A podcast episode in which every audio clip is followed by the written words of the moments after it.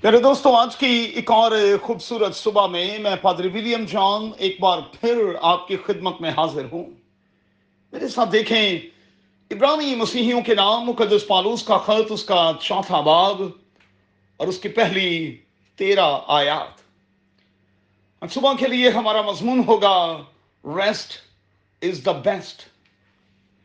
Rest, موجودہ وقت میں میری اور آپ کی اشد ضرورت ہے۔ مگر سچائی یہ ہے کہ ہمارے پاس ریسٹ کا ٹائم ہے کہاں؟ ہم نے اپنے لائف سٹائل کو یوں ڈیزائن کیا ہوا ہے کہ اس میں ریسٹ کا ٹائم بالکل بھی نہیں ہے۔ اگر ہے تو بہت ہی تھوڑا۔ جبکہ ڈاکٹرز کا کہنا یہ ہے کہ اگر ہم روزمرہ زندگی کی بات کریں تو ہمیں سات سے آٹھ گھنٹے کا ریسٹ کرنا چاہیے۔ اور کئی بار مشکل ٹاسک کو سر انجام دینے کے بعد تو ویک کا اور پھر کم از کم ٹو ویکس کا ریسٹ تو دوستو بنتا ہی ہے نا۔ اچھا کئی بار ہم موجودہ وقت میں اپنے تمام طرح کے نقصانات کا ریسٹ لیسنس کا بلیم دوسروں کو دے رہے ہوتے جبکہ حقیقت ایسا نہیں ہے ذمہ دار کوئی اور نہیں بلکہ ہم خود ہیں یاد رہے کہ میں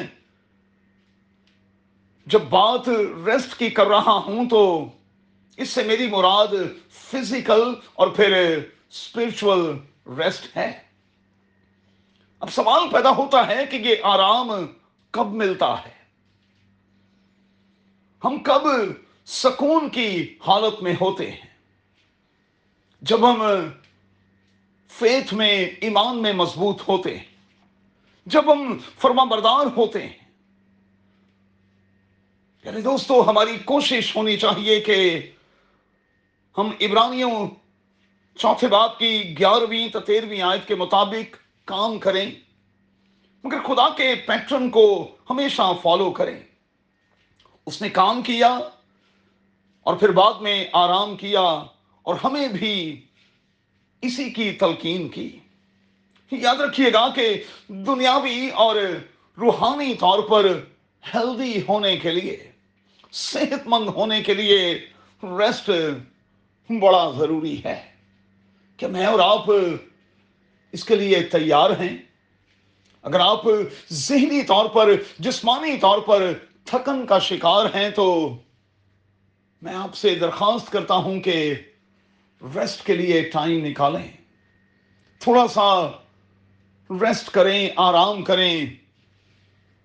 اپنی باڈی کو ریپیئر ہونے دیں تاکہ آپ اپنی کارکردگی کو اور بہتر بنا سکیں اور بہتر کارکردگی کے ساتھ اپنے گولز کو اچیو کر سکیں۔ یسو کے نام میں، آمین۔